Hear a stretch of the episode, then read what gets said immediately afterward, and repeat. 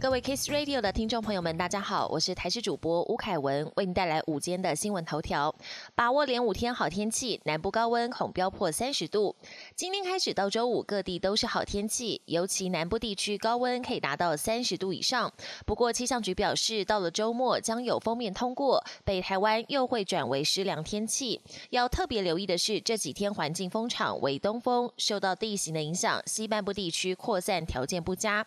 如果产生背风涡旋，局部地区空污情况会更明显，中部及云嘉南地区可能达到红害等级。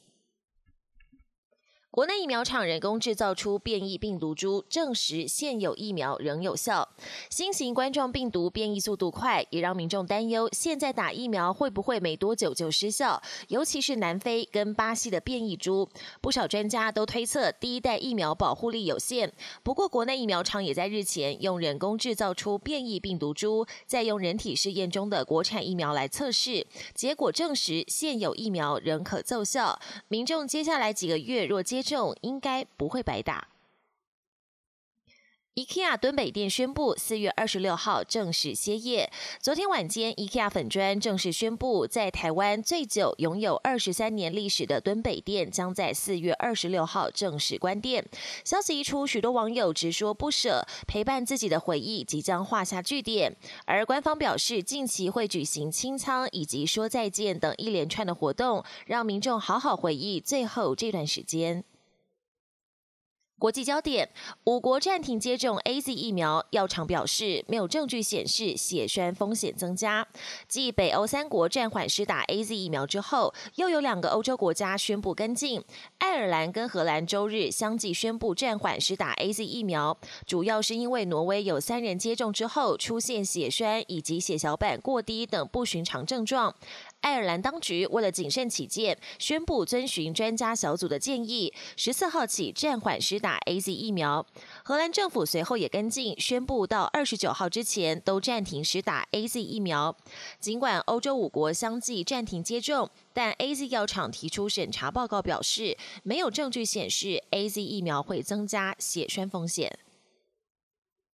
最血腥一日，缅甸镇压三十九人死亡，台资工厂遭纵火。缅甸情势越来越混乱，包括仰光等地有示威抗议民众遭到安全部队开枪射击。周日有多人遭到枪杀身亡。有消息指出，缅甸军方发动政变以来，星期天是最血腥的一天，至少有三十九人死亡。而在此同时，缅甸的反中情绪高涨，民众怀疑中国暗助缅甸军政府，针对中资。企业和工厂进行打砸抢烧，位在缅甸仰光的工业区有多家中资工厂被民众破坏，甚至纵火焚烧，也有台资工厂无辜被波及。